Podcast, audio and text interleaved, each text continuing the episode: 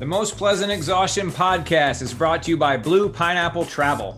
Blue Pineapple Travel are experienced travel agents who help you design the perfect trip. They're all well traveled and knowledgeable, and they will be your advocates from start to finish. The world is a lot different these days, and the agents at Blue Pineapple Travel are ready to help you safely navigate it. From helping you figure out their conscientious destinations to helping you figure out entry protocols for different countries, the agents at Blue Pineapple Travel are there for you. Looking to work abroad for an extended period of time? Looking to attend virtual school from a remote location? These are all things that Blue Pineapple Travel can help you do. Again, their website is bluepineappletravel.com. The Most Pleasant Exhaustion podcast is also brought to you by ITL Coaching and Performance. You can find them at itlcoaching.com. ITL Coaching and Performance exists to build a community of athletes set on reaching goals and serving the community. They have a passion for helping people achieve their goals and dreams. ITL coaches are real people with phones, emails, and the desire to spend time with you during your training. They are vested in their ITL athletes. ITL takes a communal approach to coaching, so there's always someone available to answer questions and to help adjust your training schedule. An ITL coach will be glad to meet with you and to chat about your goals and find the best plan to help you meet those goals. Again, their website is itlcoaching.com. And finally, the Most Pleasant Exhaustion podcast is also brought to you by SlayRx. You can find those good folks at www.slayrx.com.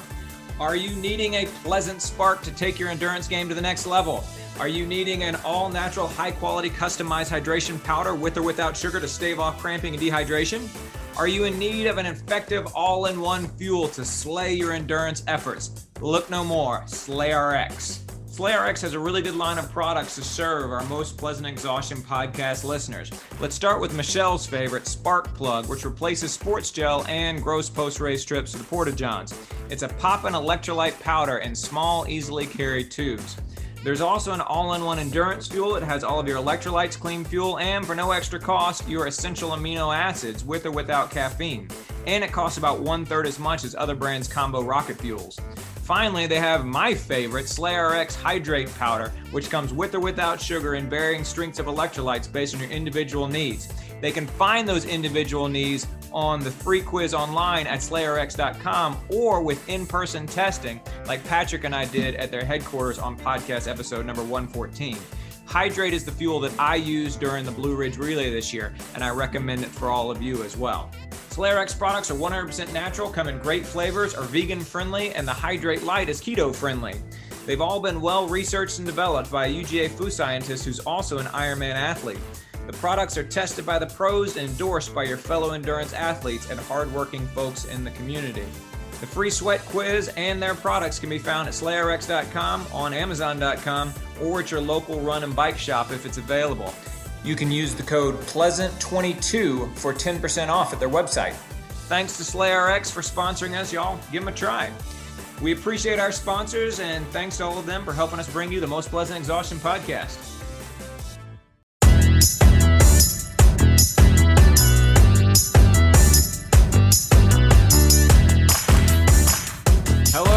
And welcome back to the Most Pleasant Exhaustion podcast brought to you by ITL Coaching and Performance, Blue Pineapple Travel, and SlayRx.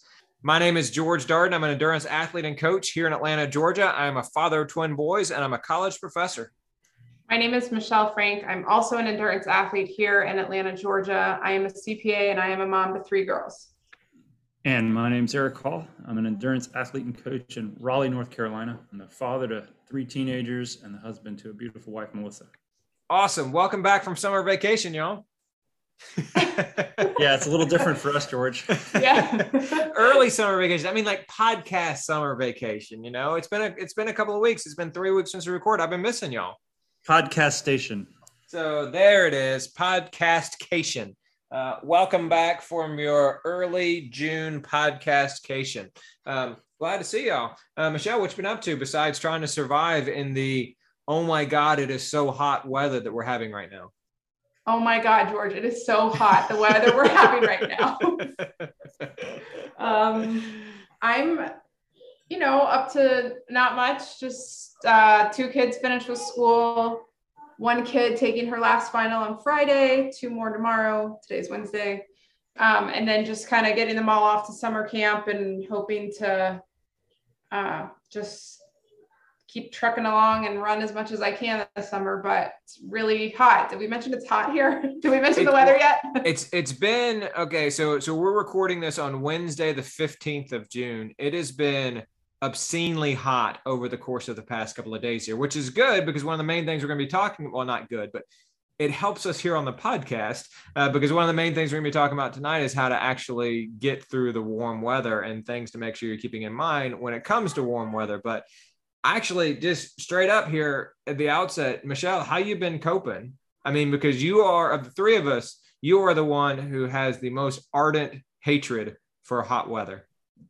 Yeah, it's interesting. I I've actually been as much as I complain about it, it's not deterring me from running. Meaning I haven't done a run on the treadmill in weeks and weeks and weeks. Awesome. Whenever the last time I watched Formula One, which has to be, I don't know, it's been so long I don't even know where I left off. Hmm. Um, but not only am I still just going for it, even though the weather's atrocious, I went out the other night.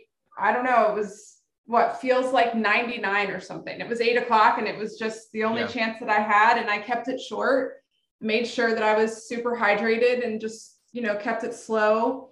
Um, was up really early this morning for a track workout. And when I pulled up the weather app, it was, you know, 515, 83 degrees and a heat advisory. So Yeah. it's like, what are you going to do?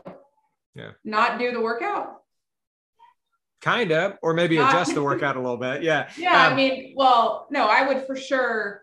I mean, I already in my mind was wholly adjusting the paces, but um it just feels like if this is what it is in early June, this is Yeah. going to be like this till September. Yeah. Um so everyone's just going to have to bitch about it but get the miles in um Mhm. because I'm not willing to run on a treadmill all summer, but uh having a little bit of trouble i you know i think when i go in, in the evening the hydration just waking up and Mhm. 3.30 in the morning man just i can't tell if i'm starving or if i'm just super dehydrated Mhm. um, but otherwise you know slow down the pace and just do what i can do so One of the most striking aspects of how hot it's been here over the course of the past few days is how hot it has been at night. Um, like it's been swelteringly hot at 11 or 12 o'clock in, in the middle of the day, right? But you kind of know that. Like the people you see out running in Atlanta, Georgia at one o'clock in the summer, like those people are insane. Um, or or they're not really runners, they're just like testing it out or something else like that.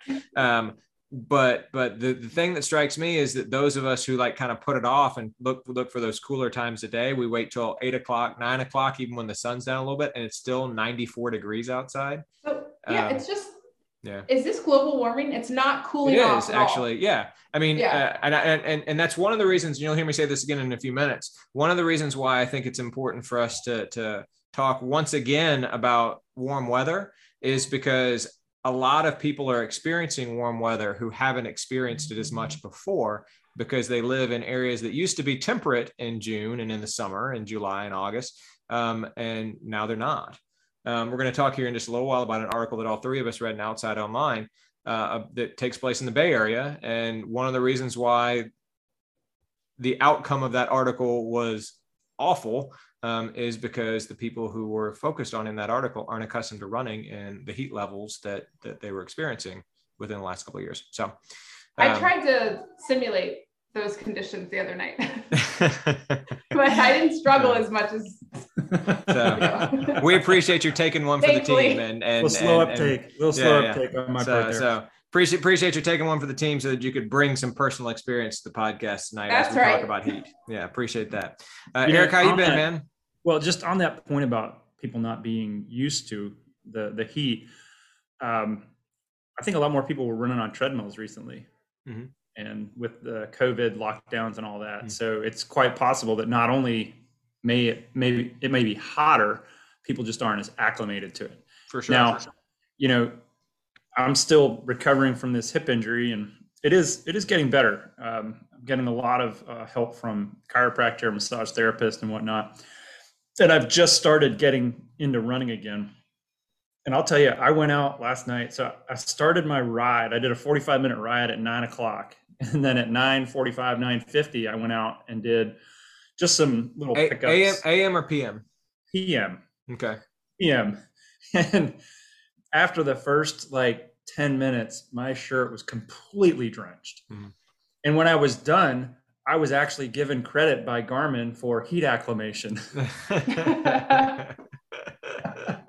how many For how many times do you run at 9:45 at night and get heat acclimation points from Garmin? Uh, you know, and I I, th- I think you're totally right about people not being acclimated, physically acclimated anymore. I think people also have forgotten how to deal, had just kind of forgotten how to deal with it, or forgotten how miserable it could potentially be. Um, folks who didn't run outside or run as much in 2020 or 2021 for whatever reason, because they had health concerns or because they didn't have races on the calendar that motivated them to run or whatever it happens to be. Um, they've forgotten that that this is actually a serious thing that you have to take into account. Um, and and they've they've gotten out of the habit of hydrating throughout the course of the day, or of carrying a bottle with them when they run, or or whatever those things happen to be. And so it's not just a physical acclimation. I think a lot of those habits have probably gotten rusty in people as well.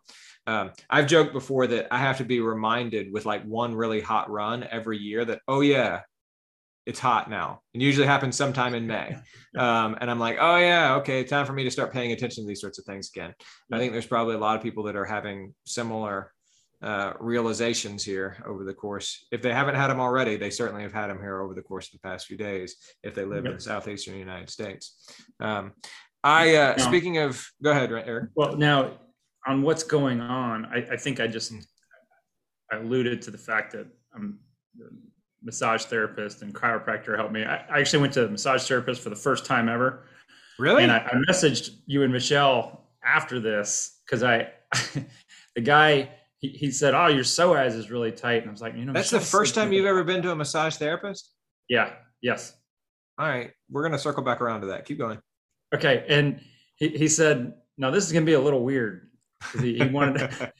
and if anybody hasn't had this done, it is a little weird, you know. Um, the, the guy like pushes your internal organs out of the way to reach Yeah. this tendon muscle complex that's in your back, but he's coming from your stomach. yeah.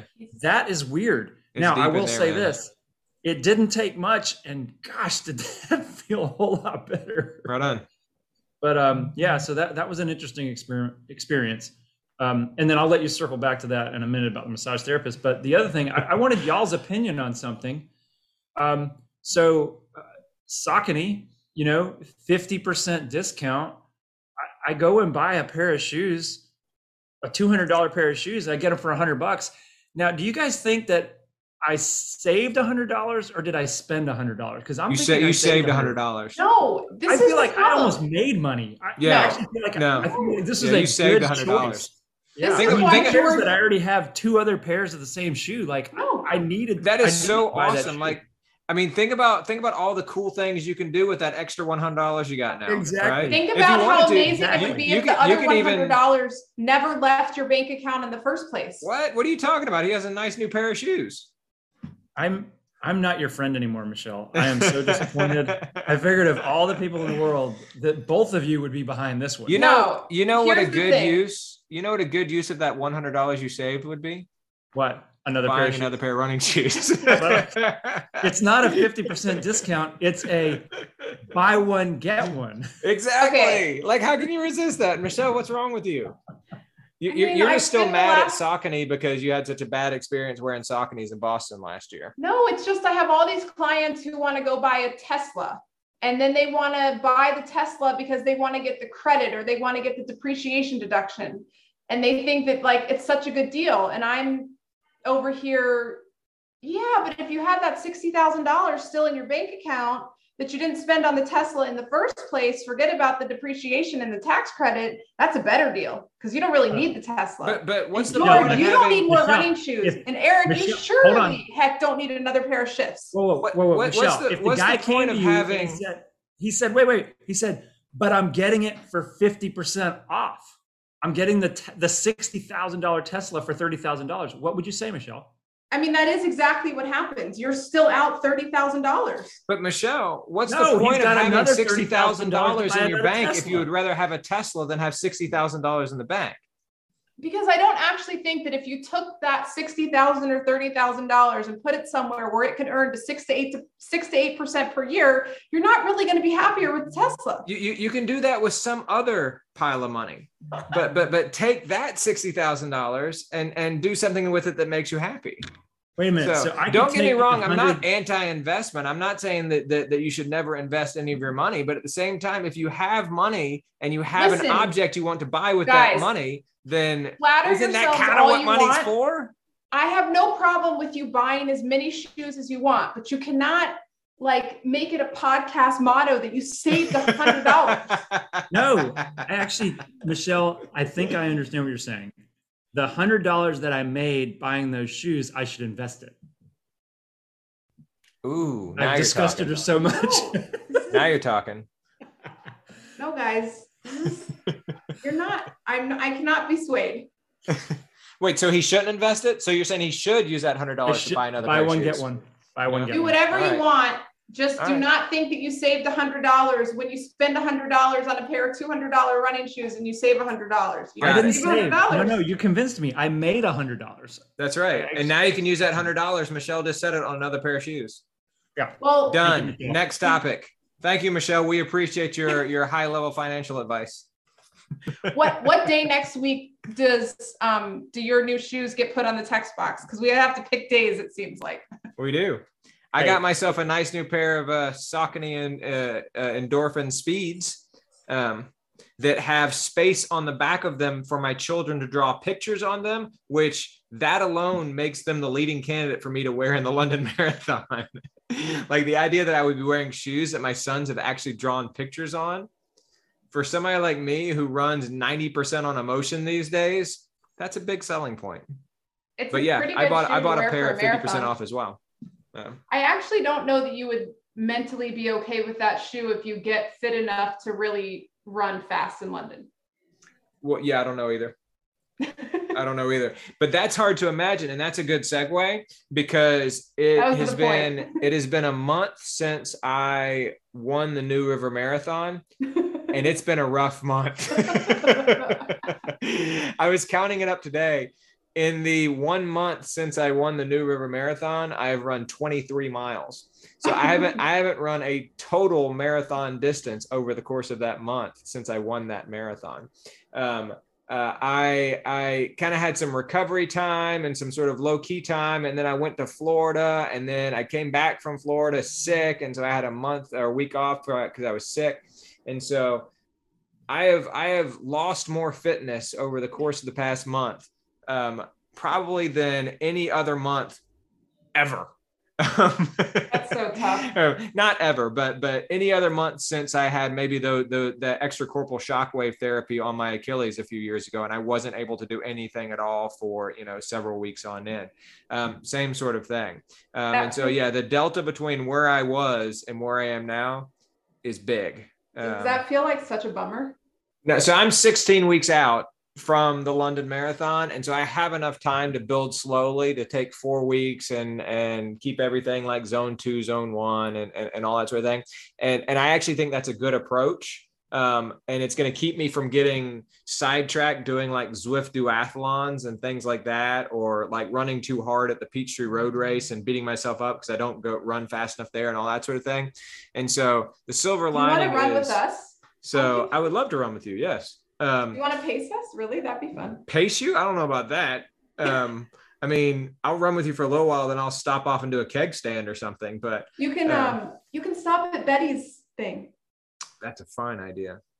I like how this is shaping up already. See, I'm going to enjoy this time of, all right. of kind of. I have a serious question though about your unplanned month off. Sometimes Mm-hmm. I've like finished a marathon and I've taken two weeks off and then Mm-hmm. I've gotten sick. And I feel like this is a pretty common, you know, you Oh, stress yeah. your body. It's very a lot. common. Yeah, research Right. shows it's common. So then I come back and I'm super out of shape, but It's it's also, by the way, because you let down your guard on certain habits. sure. And sure. so, like in, But- in the month leading up to a to a race, you wash your hands a lot more and you eat better and stuff like that. And then you stop Yeah. doing that for two weeks and a germ finds you. But yeah, keep going. But I always get stuck in this like conundrum of because I took time off and because I was sick, I wasn't really hungry as much. So I would always like come back and having lost a little bit of weight. but then I couldn't Yeah, run because I was way. so out of shape. I'm not and it's that way. always this like, would I rather be fit and, you know, a little bit heavier, or would I rather be time off, sick, and then down and weight and feel like I look good and I feel fit, but I'm not really fit at all. I, I am I I and I dare say most people are more like me than like you. When I take time off, I gain weight. I don't lose weight. really? oh yeah.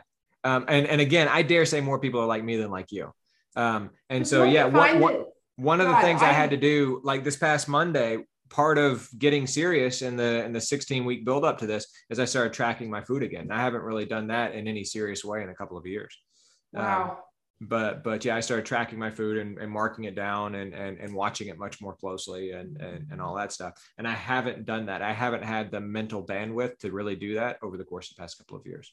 So you have a solid 16 weeks before London now. Besides recovering from being sick, are you otherwise healthy? Like, does your body feel good? Does your Achilles feel good?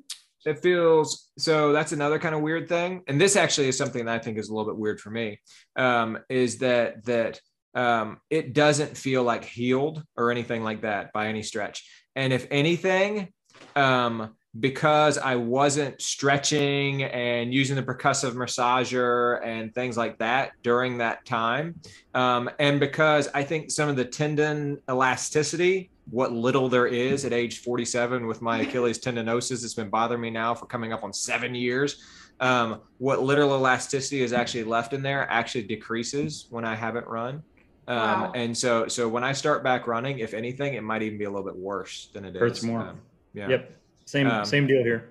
Yeah. And so George, so I've been been trying, I've like- been I've been running um I've been doing two things that are that are I'm doing both because of a lack of fitness and because of being cautious post being sick and because uh, I know that my Achilles has become unaccustomed to it. Um, I've been running for tops like 20 minutes, 25 minutes, um, and I've been run walking. I've been doing four minutes running, one minute walking, four minutes running. And your heart rate's walking. still going to like 170. Yeah, my heart rate's still getting up. I'm afraid. Are you looking at his Strava? Yeah. Yeah, I Strava stalk him on a daily basis. um, yeah. As soon as as soon as I start, and it's all been on a treadmill too, by the way, just because it's hot. Wow. Um, but uh, but as soon as I start pitching the treadmill up, uh, as soon as I put you know two percent, three percent, my heart rate jumps. Um, so do you think in a perfect training cycle you could go from where you are now to like PR shape in 16 weeks? ask me again in about 16 weeks. so if we'll you see. were coaching somebody, do you think that and they have the potential in 16 weeks to get from where you are now to PR shape? Uh, let's say let's let, let- I don't, I don't want to say I don't want to say? PR shape. I think I think I have the potential to be in really good shape in 16 weeks. Yeah. Cool. But I, but I think I need to be cautious. Um, and again, I think in some ways this is going to force me to be more focused. Um, we really need to get you to London, George. Like, so I, I'm I'm excited. We've got the hotel booked. We got the flights booked at this point. Um, it feels like we've done this so many times. it doesn't happen. It's going to happen this time. I'm excited. I'm looking forward to it. Um, we've started talking to our sons in more realistic terms about what it's going to be like to travel to London. So, so it's going to be great. So, Have you started preparing yourselves with what's going to be so like to ah, they'll be good. to London? So, so dude, they they flew to Hawaii when they were six months old. Um, when I did Kona for the second time, and so so they they've been traveling from the start. They're good travelers. Um, um, and so so they're they're looking forward to being over there. And I'm looking forward to having them and doing this Well- big important race. That's pretty good. That intro was about three weeks long. So, we caught up with each other enough three weeks worth there. All right, very good. seems like it. So it seems like it. So obviously we can't talk about everything that's happened over the course of the past three weeks here and all the stuff that's happened over the course of the past three weeks here. Um, but uh, Michelle, did you want to say something about the Grandma's Marathon?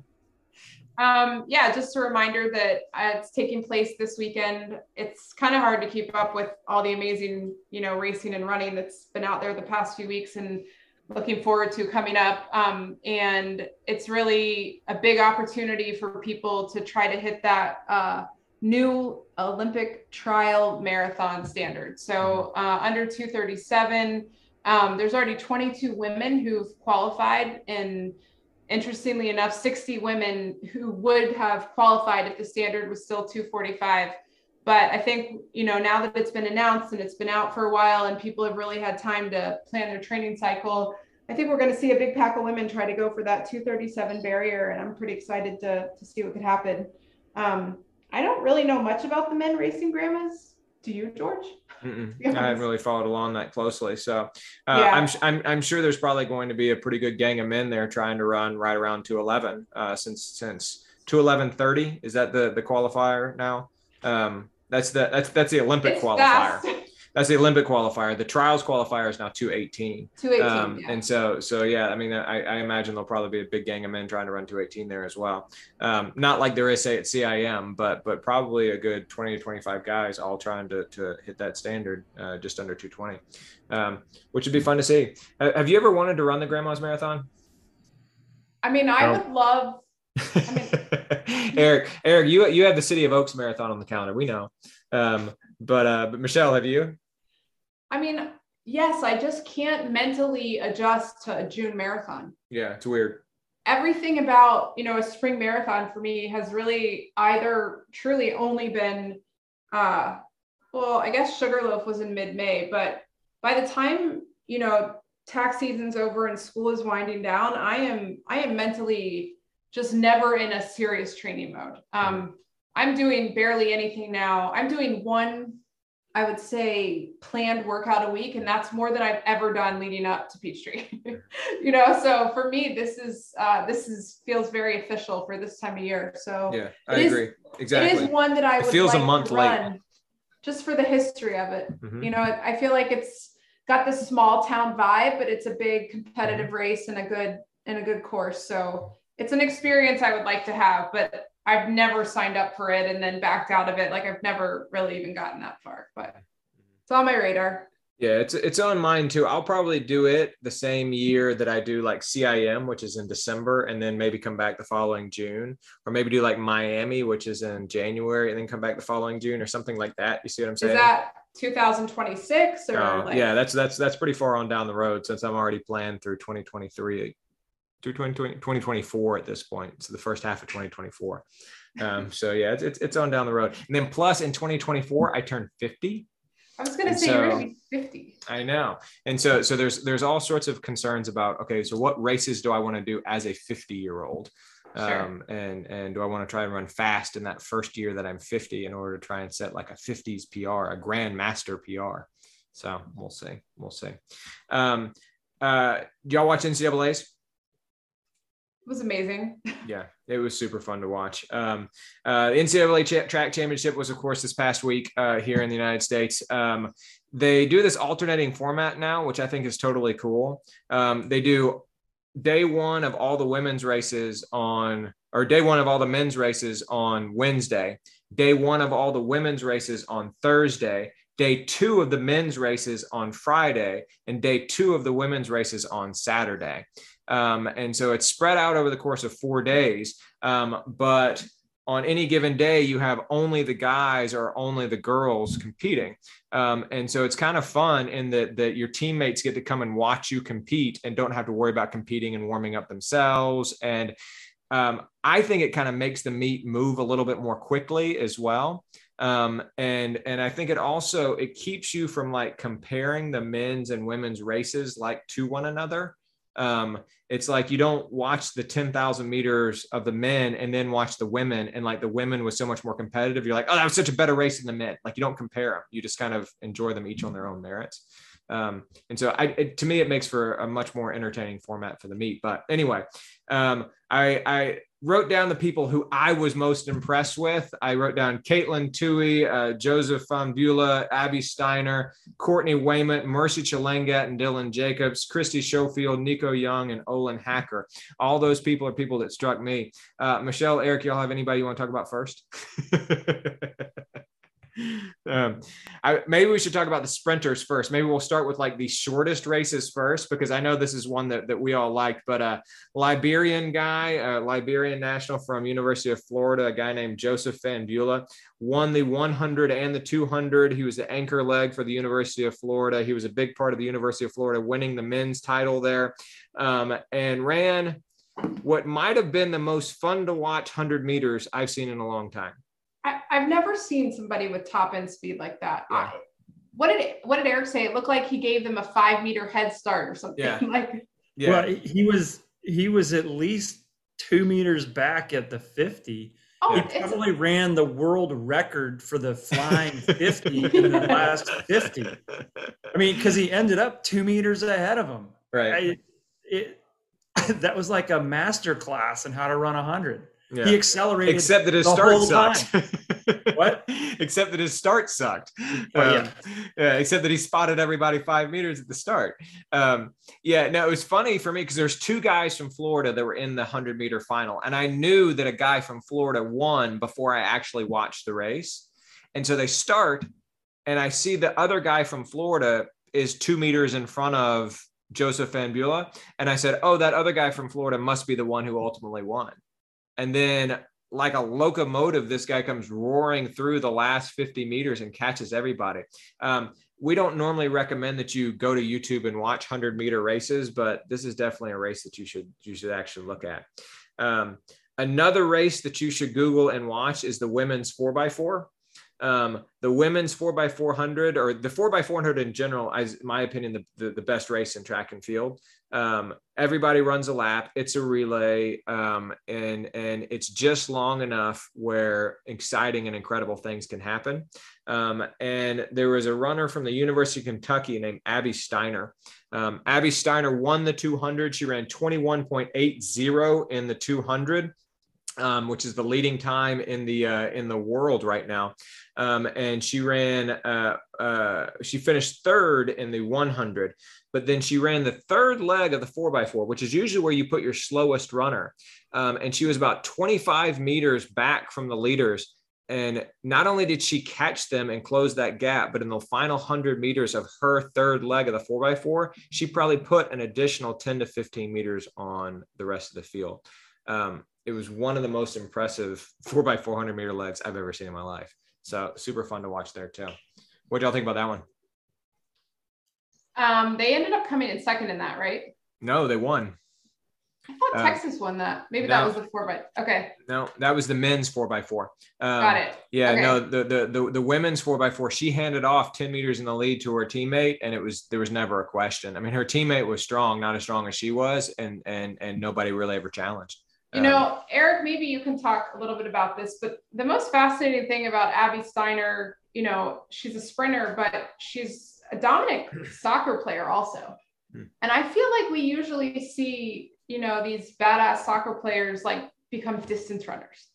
It's it's just it's so interesting to me that she's just, you know, she's so she's so good at the sprinting. Um, I, didn't, I didn't know she was a badass soccer player. Yeah, she played for Kentucky. Did she really? yeah. yeah. Yeah. Wow. I think cool. that I've talked to Grace about this because right now she probably couldn't show it because of the training she's been doing, but her soccer career has really built a lot of top end speed for her. So, and, and just looking at her, you can tell that she probably has more top end speed than she shows all the time. So, when we were, the reason this came up is I was laying out a training plan and we were talking about pacing for different workouts and she said i can go a lot faster than that. And i was like you know what? You, you can. She's like well what did you base that on? And i based it on i based it on a marathon that she had run and then i, I tied a half marathon into it. The problem is that th- those if you use those times she has for those two races when it gets down to like what her 1600 could be right. it's like 630 635 mm-hmm. so then when it start when those those calculators start building out like her threshold pace and stuff it it looks way too easy to her. Mm-hmm. But to your point, Michelle, I think soccer players are used to getting from point A to point B as fast as possible to keep from getting hurt. Maybe, yeah. And I, mean, and I think that that that is a motivator to really build your leg muscles. And then when they get into at the college level and even you know the high school level, the workouts that they're doing support that. You know, whether it's on the field, the short sprint work, or it's in the weight room. You know, actual it's power uh, power development. So I can see how a soccer player could turn and you know transition into a uh, track sprinter. I don't think anything over the 400 is. I was going to say a track sprinter that runs 48.8 for the 400, though. That's the striking thing about it to me, because because well, I, I, I, didn't know she was a soccer too. player, and I totally agree with what you're saying about like the the short, hard, explosive bursts of speed that soccer players have to be good at, particularly like repeatedly over the course of an entire soccer game, right? Right. Um, but 48.8. That is a long, sustained, very fast sprint. Yeah. Um, and she made the other people in that race look like they were. Yeah, I mean, she doesn't schoolers. just win; she's body lengths ahead yeah. of the rest. Um, I was super impressed by her for sure. For sure. One, one thing about that race in specific, and then the the hundred that we were talking about, it's Fundula. What is it? How do you say his name again? Fonbula. Fonbula. Um, the the thought that it always occurs to me the thought that his poor start resulted in his victory is in in the back of my mind. And the reason why i say that is he was forced to push himself beyond what he's ever had to push himself before because he was in the chase. Uh, see i don't know about that. And the four by four is a similar race often because mm-hmm. you know you're the you're the third runner you're supposed to be the slowest runner. And and you may get an opportunity to run a really fast four because you're not in front. Mm-hmm. so i'm not saying he doesn't have amazing top end speed or she doesn't have top end speed. Obviously they do. I'm saying that being in that situation it's almost like when you get chased by a bear you can run faster Sure. No, no, I, I agree. If, if chasing somebody down will definitely inspire you to run faster, regardless of the distance that, that, that, you're running. And so I agree that that probably helped Abby Steiner run faster. That may indeed, that may indeed help Joseph von Fahnbulleh run faster in the hundred, but you don't have that's that's not going to work at the next level. yeah. Like, well, let's see like, what his next. Let's see if he. Let's see what his next few races are. What the times yeah, are. Yeah. Um, I mean, if, if he thinks he can spot professionals five meters and catch them, like he can't. I, I certainly um, did not say um, this is a strategy. Yeah, yeah. say yeah. this is. I said, and, and and to that and to that point, I think he probably and, and this is me totally conjecturing here, by the way, but I think that he probably has a, a not so great start in part because he can still win without a great start. Um, and so he hasn't had to really create a great start just yet. You know, um, it's kind of like in cycling, the, the the best climbers tend to be the worst descenders because usually they don't have to try and catch anybody on the descent because they're already in the front. Um, um, he's never had to worry about about he's never had to worry about his start not being good enough. Um, if he's going to be at the next level though, and and try to have some of the same level of success that he's had as a collegian, um, he is going to need to have a better start though. Um, but that's that's yeah. technique, and that's where a coach says, "I can work with that." So He's already sure. got the hard stuff. for sure. Yeah, I, I agree with you on that. I agree with you on that. Um, I had enough sprinters. Let's talk about Katelyn Tuohy. Um, and and I'm eager to talk about Katelyn Tuohy uh, for a few different reasons. Um, Katelyn Tuohy, we've talked about her a lot on this podcast before. Um, yeah. We've been talking about Katelyn Tuohy on this podcast for three or four years. She's now a sophomore in college. She goes to NC State in Raleigh, where Eric lives, of course. Eric, do you ever see her out running? All the time. In fact, we run together. I, I He's not telling the truth. No, I, I don't. I, I never. Oh, you're the Eric that she was talking about in the post race interview, where she says, right. "You know, really."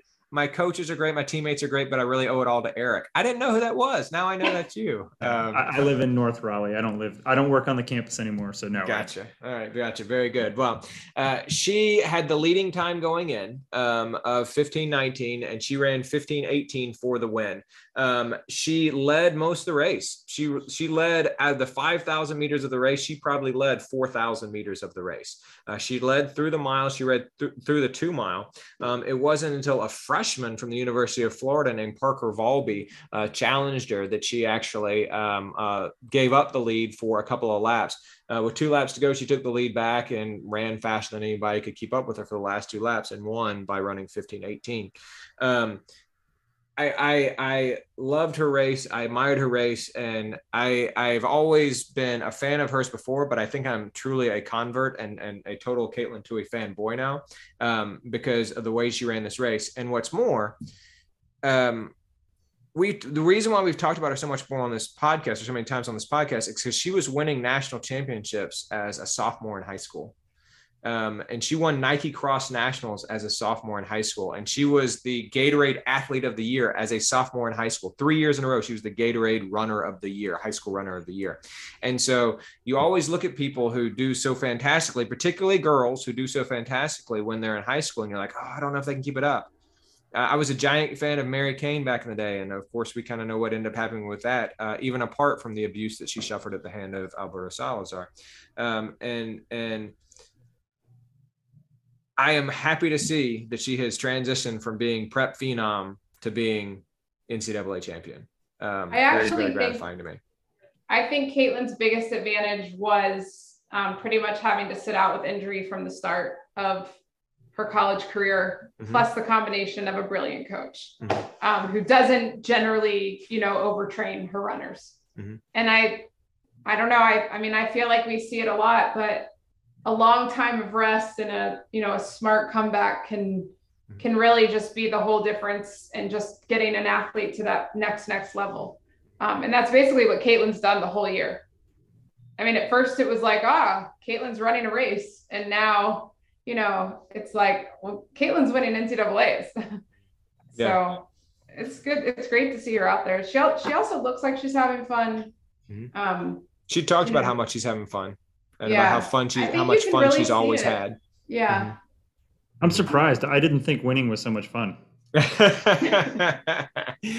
but but we certainly know, know but... people that feel so much pressure to win that they ultimately lose all the fun in the sport. Um, and and so she's like, yeah, I I've always had coaches and and and my parents have always encouraged me just to do what, what's fun and to, to enjoy myself and and the results have taken care of themselves um, yeah, you know, I, I've thought a lot about her over the course of the last little while, and a lot about the conversations that we've had about her here, and a lot about how I was very suspicious of how she was going to do and whether she was going to be able to to maintain her national level competitor slash champion uh, status. Um, and and I wonder, I've wondered why that is. Um, I think it stems from a few different things. I think it stems from you know Eric, when you and I were were seniors in high school, the the freshman cross country championship was, or the uh, the state cross country championship was won by a freshman, who hmm. then won again as a sophomore, who then didn't win as a junior, and then didn't even qualify for the state meet as a senior. I think that kind of got in my head a little bit. Um, honestly, um, I've seen what's happened with Mary Cain and a few other kind of people that I was fans of, and and, and kind of seen them fall apart a little bit. Um, and and honestly though frankly I, have I've kind of had to ask myself over the course of the last little while whether whether I'm a little bit sexist too, um, whether I think that that boys males can can stand up to the rigors of of difficult high school running and then carry that into difficult collegiate running and then in, into difficult professional running, and I think that maybe women just aren't strong enough to handle it. Um, even though you watched that happen almost firsthand with a, per- a kid who beat you in the state meet. What's that? That was a. Oh, you're talking. Oh, oh. You were talking on the female side. Yeah, yeah. So, so, so I, yeah, I don't, I don't, I don't know. Is, is it lurking somewhere deep in my brain? I don't know, perhaps. Um, but, but it's something I'll probably continue to reflect on over the course of the next short while. In the short run, Katelyn Tuohy, fantastic. I'm a fan. So, go Wolfpack. I think um, coaching has a huge part to play in that. Absolutely. And I think being careful with these up and coming runners, um, it has a big part to play in that. And I think the mentality you build in them from the beginning. So she gave a lot of credit to her coaches and, and all the more reason why it's so tragic what Alberto Salazar did to Mary Cain. Um, all right. A couple other folks we'll talk about here real quick. Um, uh, uh, Courtney Wayment. This is Holy crap. Michelle. This is this is nothing stands out to me as much as this run. Courtney Wayment um, went out and ran the steeple on a From, wet from, from BYU. BYU. Um, and not only did she win, but she ran a 916. She broke the collegiate record. Courtney Frerichs had held it um, by eight seconds, Yeah. which is a lot of seconds. um, I actually, I'm, I'm so excited for USA's this year. I think, you know, it's been almost 10 years, uh, Emma Coburn dominating the steeple. And the past few years, we've really mostly had, um, you know, Courtney Frerichs up there with her. We're going to see Colleen Quigley. Uh, she raced for the first time since 2019 last weekend. She got a qualifier by, I think, point uh, 06 of a second. So we're going to have Emma, Courtney, and Colleen, you know, back vying for those three spots on the steeple team for Worlds. But I really think, but currently, I don't even think, Courtney Wayment has a faster time than all of them. well, I was going to say, I don't even think Courtney Wayment goes in as a quote unquote dark horse. Yeah. Um, I think she has the fastest time so far this year. Uh, just to be fair, um, I don't think Emma's run a steeple yet, and the other two ran in, in horrible, horrible conditions. Um, and Courtney fell on the water coming out of the water. So I think we're going to see a big, a big toss up in the steeple this year. And I, and I would love. I mean, could Courtney Wayment win USA's in the steeple? Yeah. I honestly think she's so hot right now, and she Yeah. didn't even. She made it look easy. Yeah. Um, you know, 916 has put people on the Olympic team before. Eight So- seconds off the collegiate record in a Yeah, 3,000 meter race.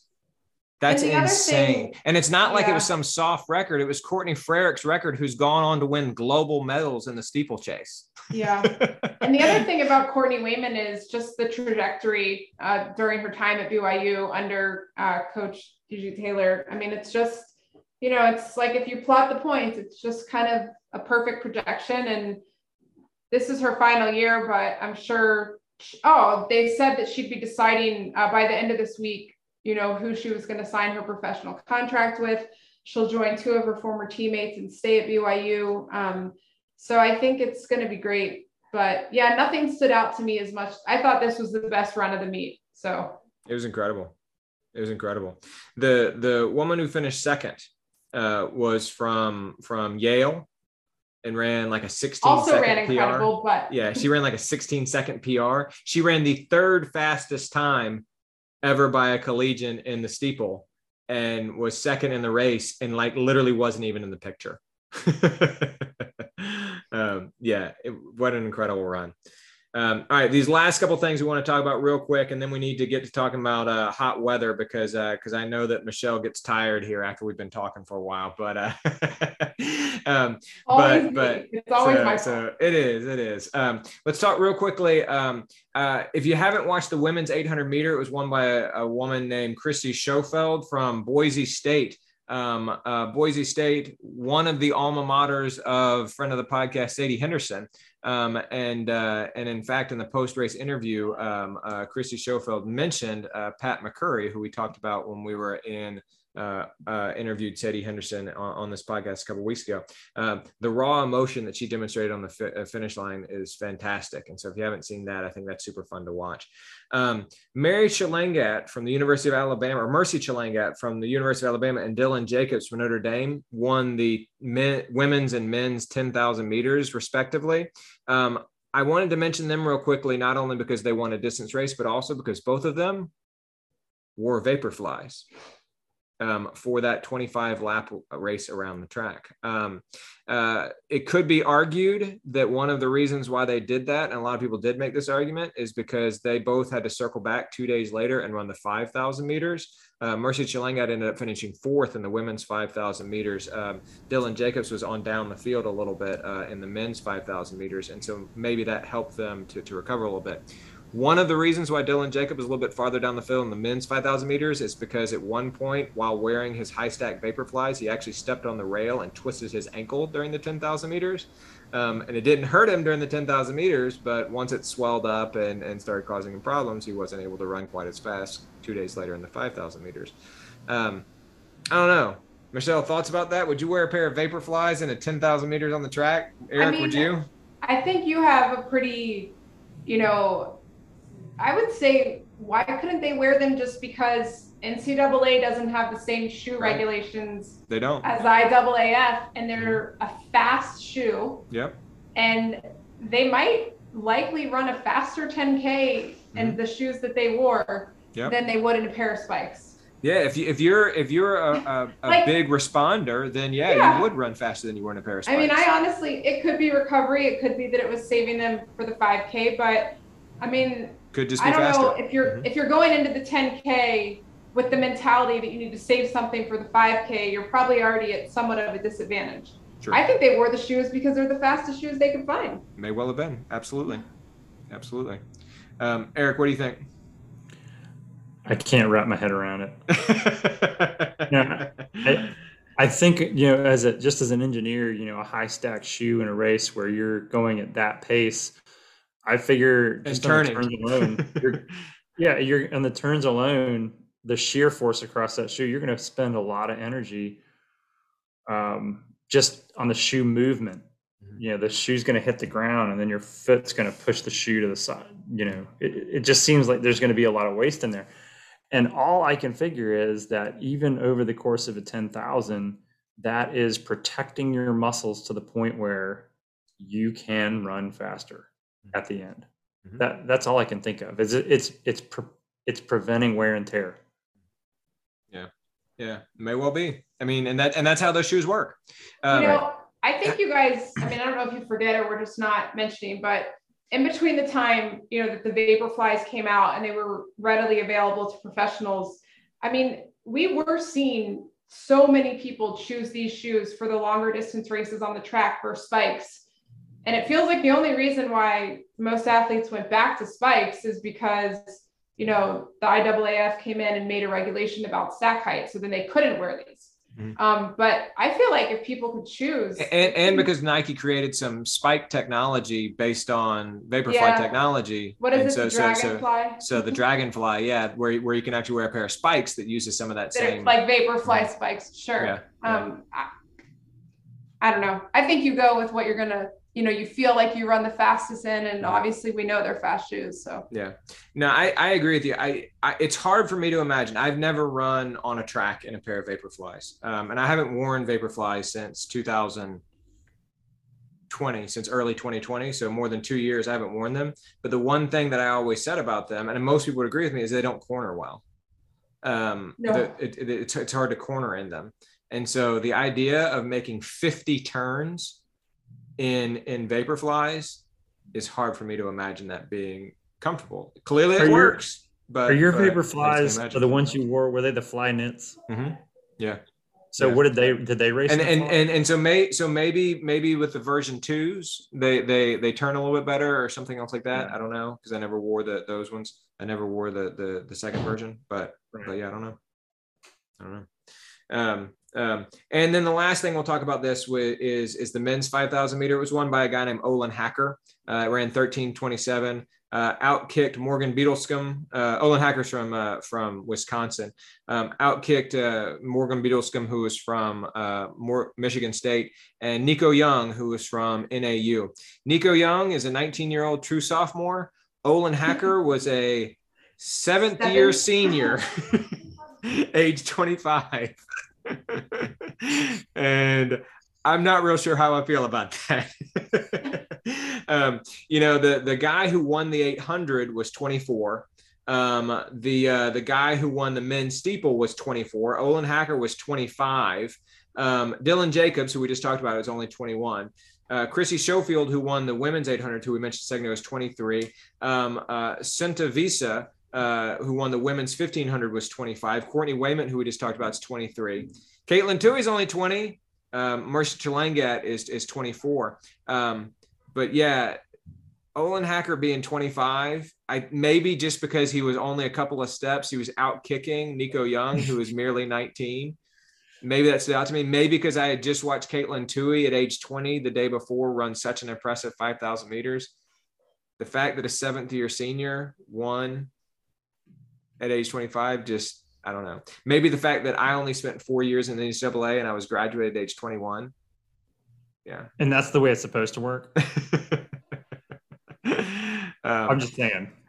That, that that stood out to me. It stood out to me.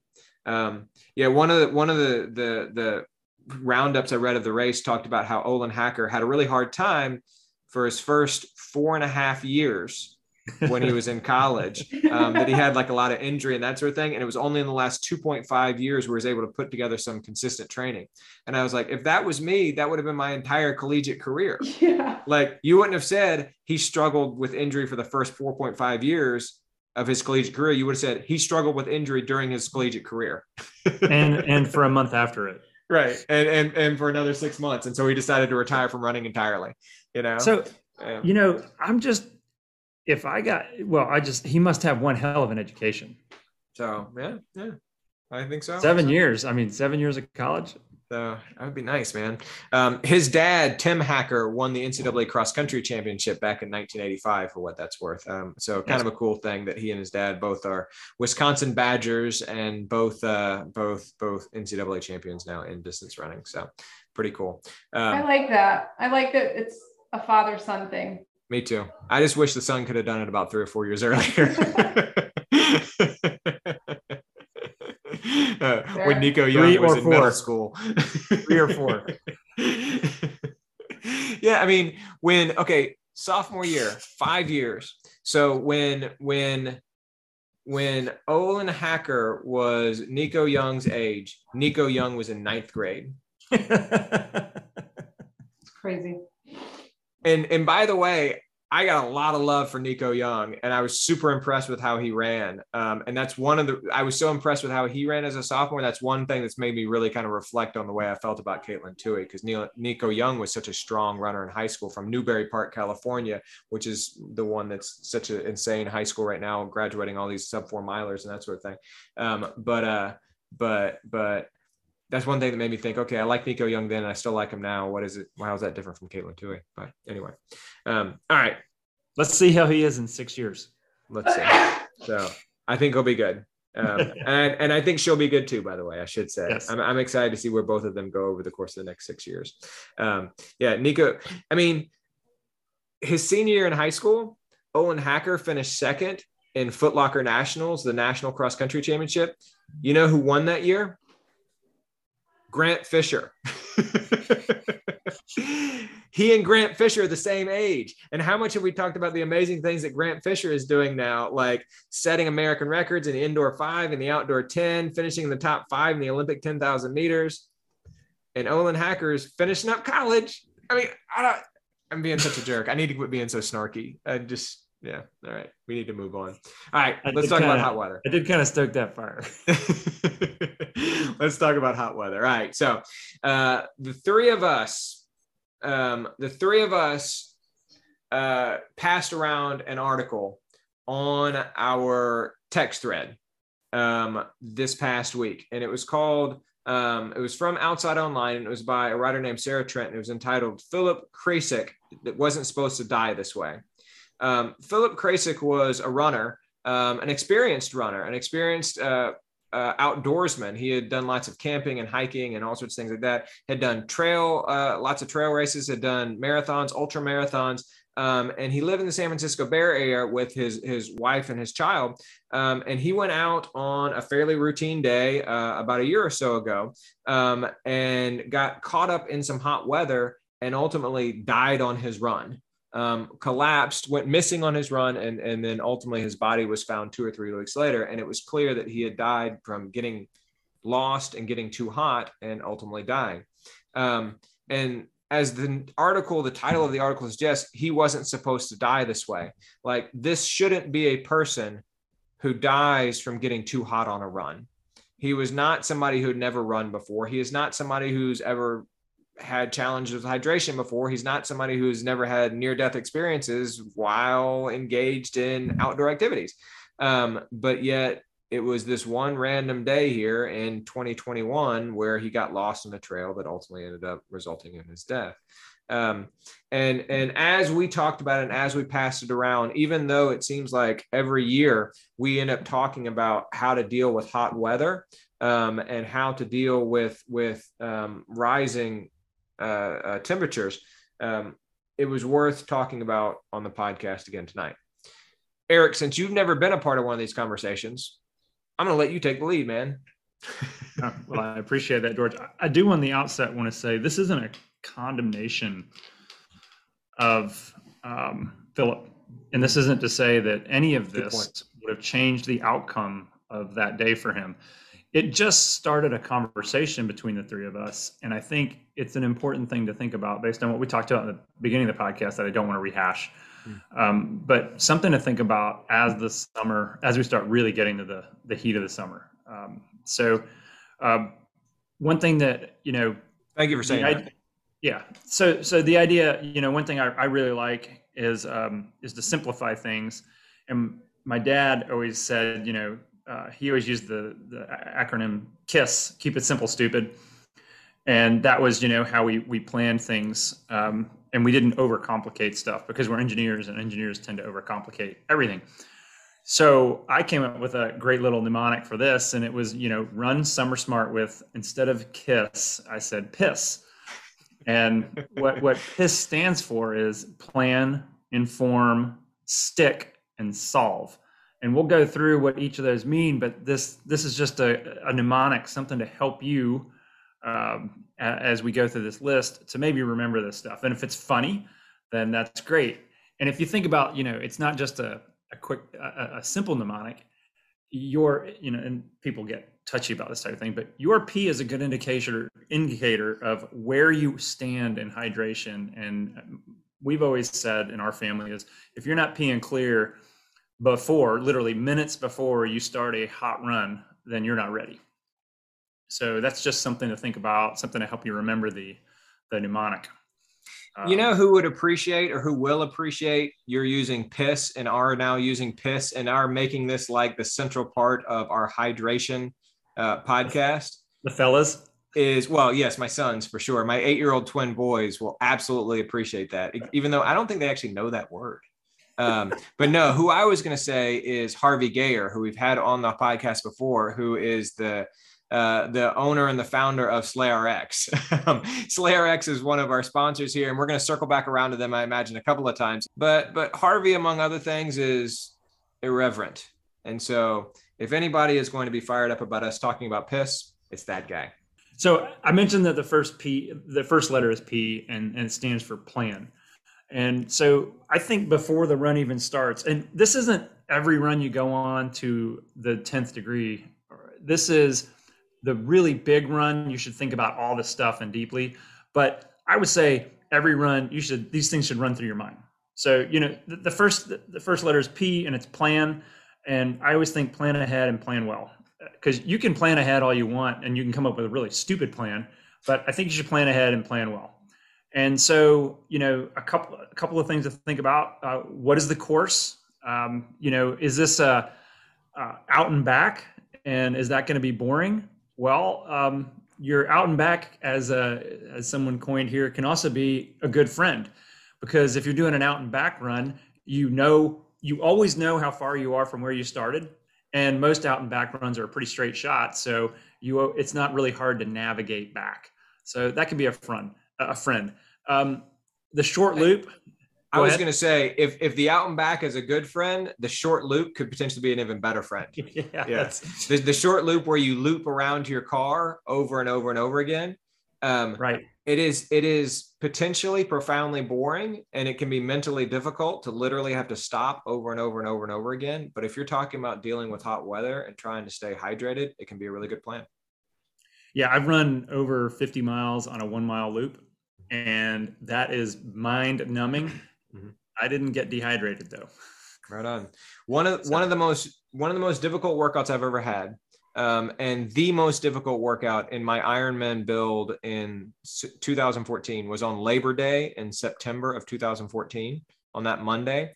And I got a slightly later start, and I was doing a metric IM, which a lot of people have done before. That's where you do 112 kilometers of cycling and 26.2 kilometers of running.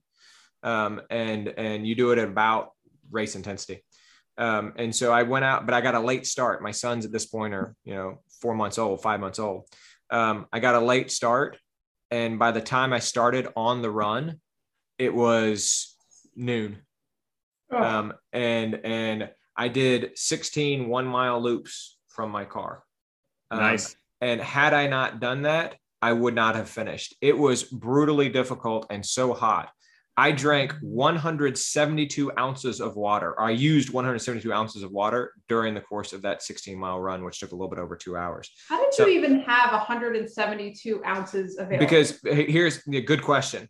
I had water in my car that I had brought to drink for this actual workout. And then in the summer, and we're going to talk about this in just a minute, I also tend to keep water in my car just in general so that when I'm driving someplace, I'll just reach back and grab a bottle of water and drink a bottle of water. And so I had like a whole bunch of just bonus bottles of water in my car that I was using for daily hydration that I ended up breaking into and using nearly all of. This um, is like a whole other topic, but I'm terrified to drink water from plastic water bottles that have been heated in a car. That is indeed a whole other topic. But good for you for having hundreds of ounces of spare fluid in your car. so it came in handy that day. Um, but I wouldn't have, but the point being, and getting back on topic, I wouldn't have been able to do that had I not planned out and made a good plan to loop around from the car over and over and over again. If I had said, I'm going to run a big 16 mile loop, I would have been in a bad way. Yeah. Right. And I think we've all been there. So it's not real hard to imagine this situation.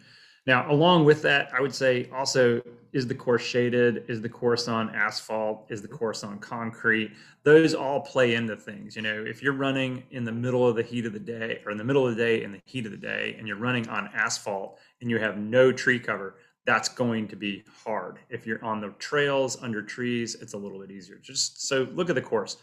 Uh, and then that leads into look at the weather. Um, Atlanta and Raleigh this time of year, high humidity. high heat. Um, those things are obvious, but also consider things like um, wind. Uh, wind will dehydrate you.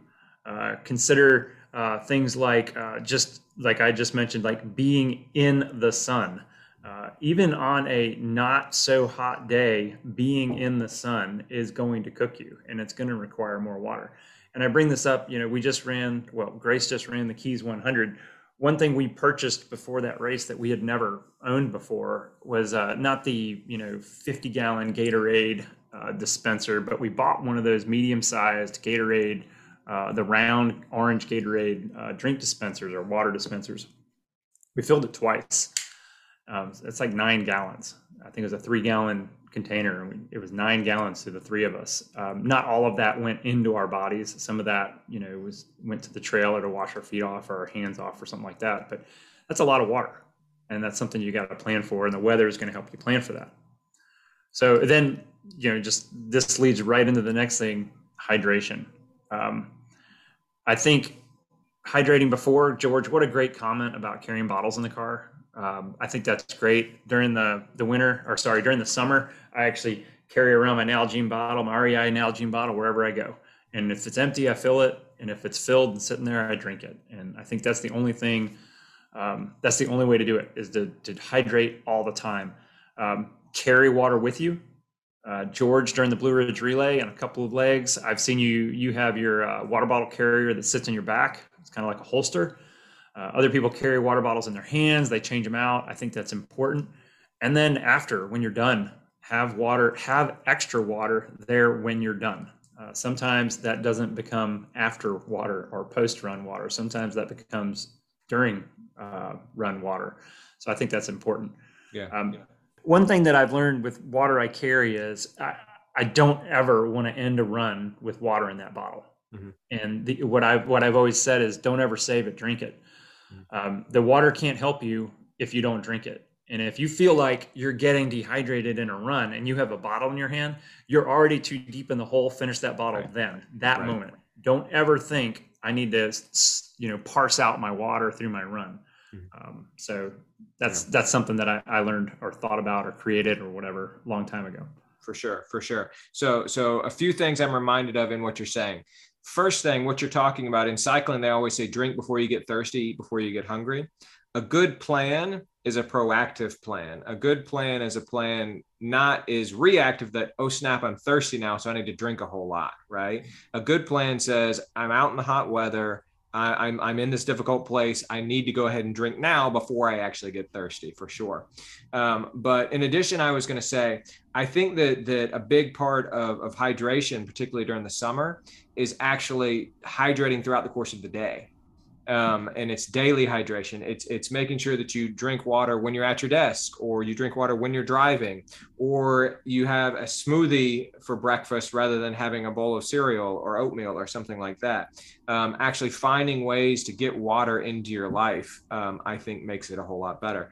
Um, I'm annoyed with myself that when we started recording the podcast, I merely brought one can of LaCroix with me, and I should have brought two because it's summertime and I need to be paying closer attention to daily hydration. Likewise, I would add the final thing I'll add when it comes to this sort of daily hydration thing is you need to be mindful of alcohol intake. Um, it's summertime, and so we enjoy ourselves a little bit more, and, and that means we tend to drink more alcohol. Um, but alcohol is a dehydrant, um, and if you're drinking a whole lot more alcohol, then you are bound to to um, you're bound to become more dehydrated more quickly and more readily. And I would take that one step further. Be careful of thinking you're hydrating with coffee um, I actually do drink coffee in the mornings, but right next to my coffee cup, I have a water bottle because I know that that coffee is not hydrating me. In fact, it is most likely dehydrating me. Are you so for real? Straight up. This is the worst podcast we've ever recorded with the saddest information I've ever heard from you. Right, it's not hydrating me at all. 857 it is it is. It's just it's just not as a it's not as an effective hydrant as as water and other things are. Well and it raises your blood pressure because it raises your heart rate and it causes higher diffusion of the water from your bloodstream into your kidneys and that's why you pee a lot when you drink is it because of the caffeine? Yes. So yeah. Ca- caffeine is a diuretic. Um, yeah, I never drank sure. caffeine when I was in college, even though it has performance enhancing properties, because I was worried about it drying me out. Um, in retrospect, the performance enhancement you get from caffeine outweighs the the dehydrating effects of it, but you do still have to be careful. With. Right. That's Hence why I said I carry a water bottle with my coffee cup. So.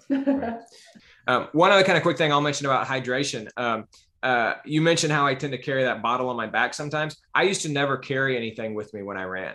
Um, and it was only when I actually did a sweat test at the SlayRx labs um, that that I decided I need to start carrying it with me um, because I found out that in hot weather I tend to sweat 90 ounces an hour, um, and when I realized how little I was putting back um, after a run, even if I drank a whole lot after a run, I realized that literally over the course of days I could I could kind of gradually create a deficit such that by the time I get to my long run on Sunday, um, I could have a catastrophe.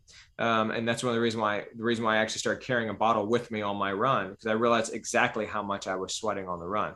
Um, and so um, I mentioned that to say that that you might be 95% hydrated after day one, and then 90% hydrated after day two, and then 85% hydrated after day three. You need to be careful about the sort of cumulative dehydration that can happen over the course of several days uh, too and that's when I started carrying a water bottle. I think I mentioned to you too that I, I went out to Scottsdale, Arizona for a conference once, and I convinced myself over four days I wanted to run a vertical mile.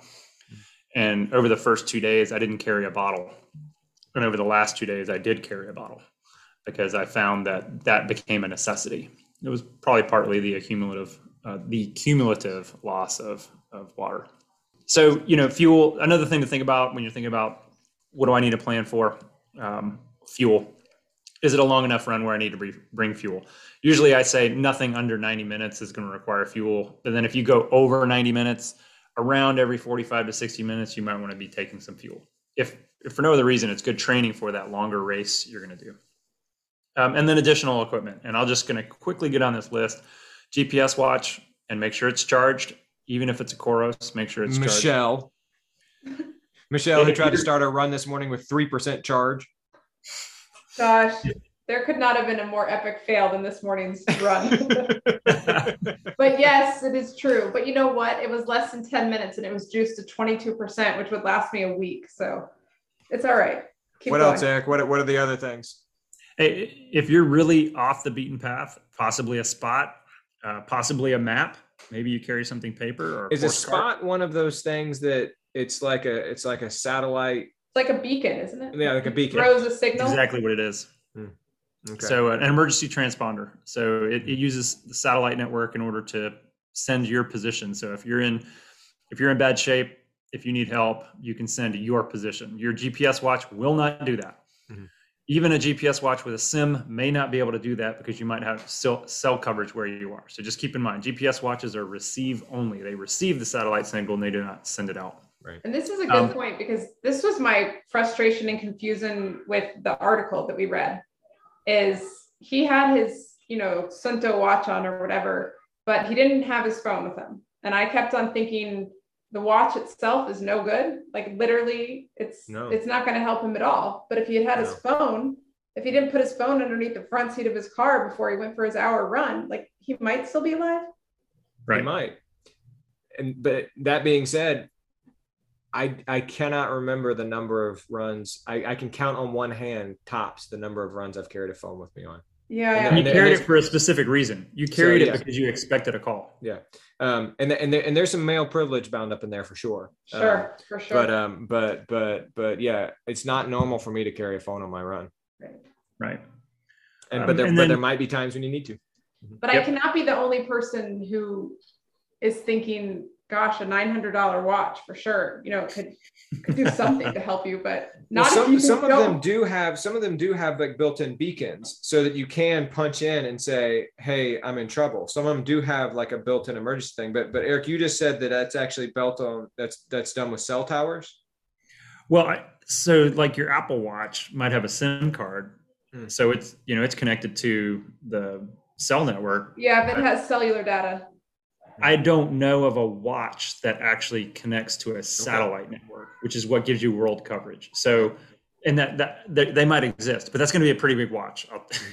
Yeah. gonna- like gonna big like physically big like on your physically wrist? big, yeah, okay yeah so good physically call. big and physically expensive. Because you think of the size of a spot, I mean that's a big device, and it doesn't have the capabilities that your watch has.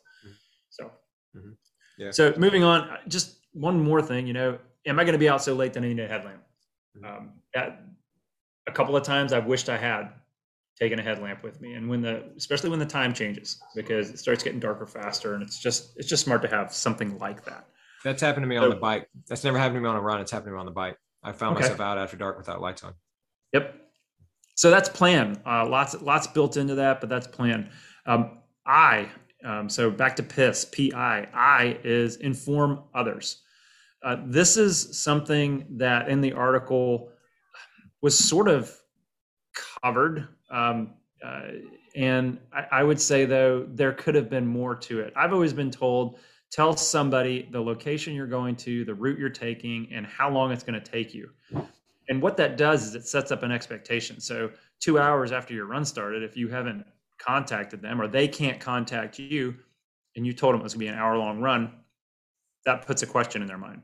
Uh, what you don't want to get into is a situation where you're six hours in the hole and no one even has noticed you're gone. Now, when I say location, route, and time, um, telling someone's great, but also just leaving a note in your car.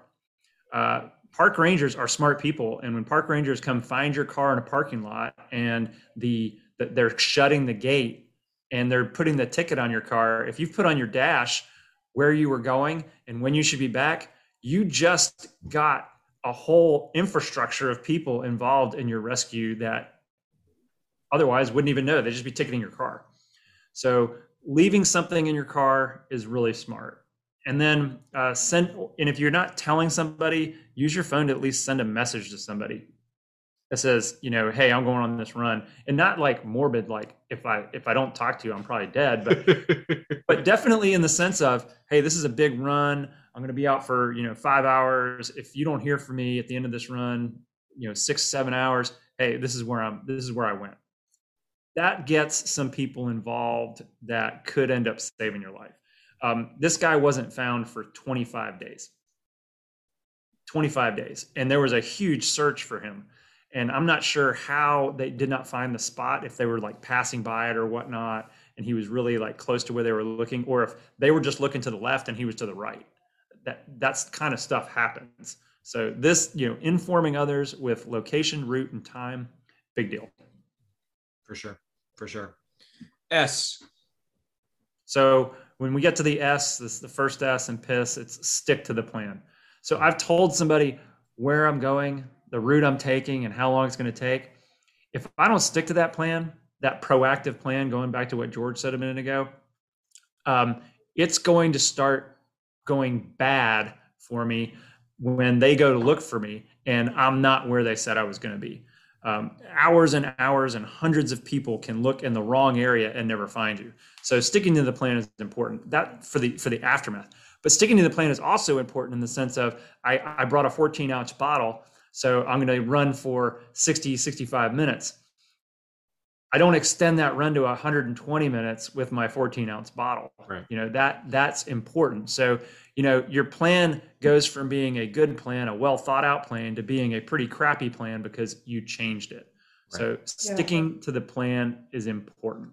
Um, or or or if your plan is to drink something every 15 minutes and you're like, well, I'm not really thirsty here. I'm going to save this for later. Now, if the plan is to drink something every 15 minutes, drink something every 15 minutes. Right. And, and and and if and if you find at the end, wow, you didn't really need to drink that much, that's good information for next time. Um, and so you can make a different plan next time, but you stick to the plan as it is. Now, the one thing I will say when it comes to to changing nutrition plans, I don't think you should ever change route plans. Like switching in mid run from you get 45 minutes into a 60 minute run and be like, I feel great. I'm going to go out on this extra loop and add an extra 45 minutes. That's a mistake right. finish your 60 minute run and then go out for a little bit more if you still have more water or you still have more energy whatever it happens to be.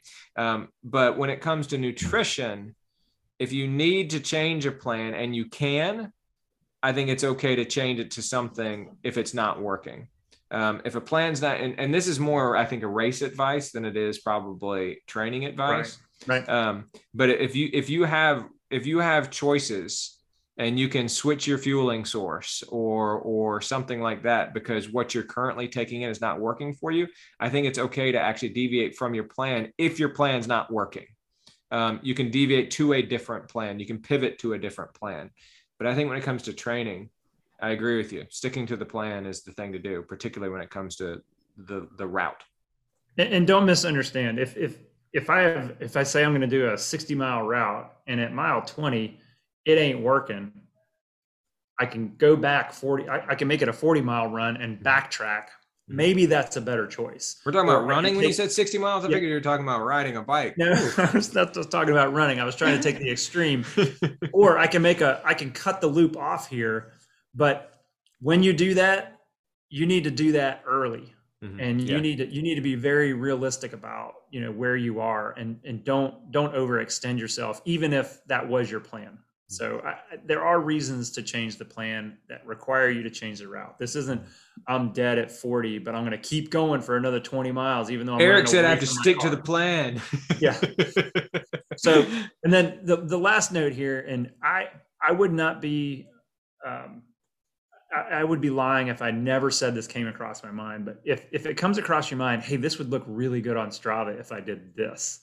If I ran this section really fast, or if I really murdered this loop, or I added this on here, because everybody would think that was cool that I added these five miles because they're really tough. As soon as you think that, I want you to consider all of those videos of men getting hit in the crotch on the internet with balls, bats, bricks, you name it, because right before right before that happened, they got a camera out and they said, This will look great on video.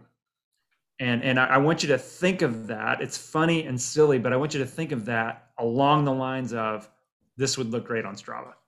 Because in the context of what we're talking about, this you know off-road run, solo run, possibly um, in a in a really hot environment, you're already on the edge. That's just stupid and I'm, I'm self I'm, I'm self um, you know I'm pointing at myself here because I can tell you that I've done this before, so I'm, I'm speaking from experience. So so stick to the plan.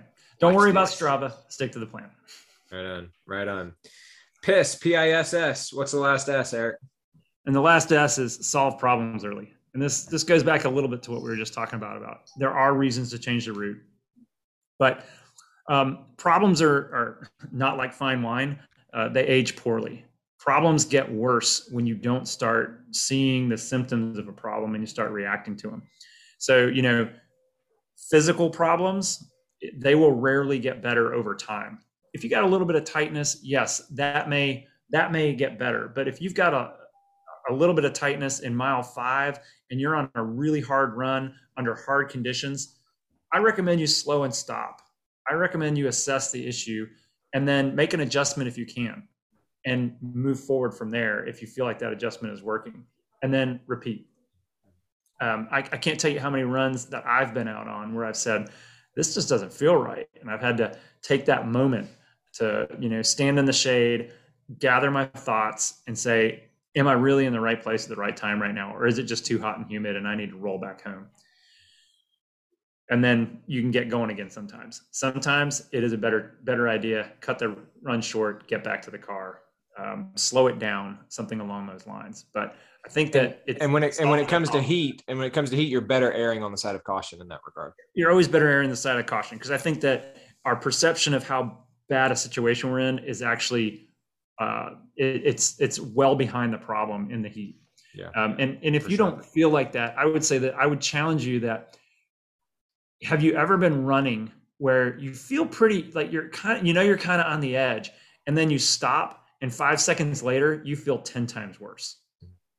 And it's some sort of you know for me it's some sort of like when i'm moving i'm okay but as soon as i stop it, it kind of catches up with me. And those are the times when i know all right I'm, I'm going a little too hard. I need to reassess and slow down. So yeah when, we were when we were talking about Philipp Kreycik the guy who was the subject of this article on outline, outside online that we read i think the general consensus among the three of us were that one he probably was carrying dehydration over days. And so he yep. probably went into the run underhydrated from a run he did the night before and, and, and a few other things like that, that, that clearly had something kind of going on.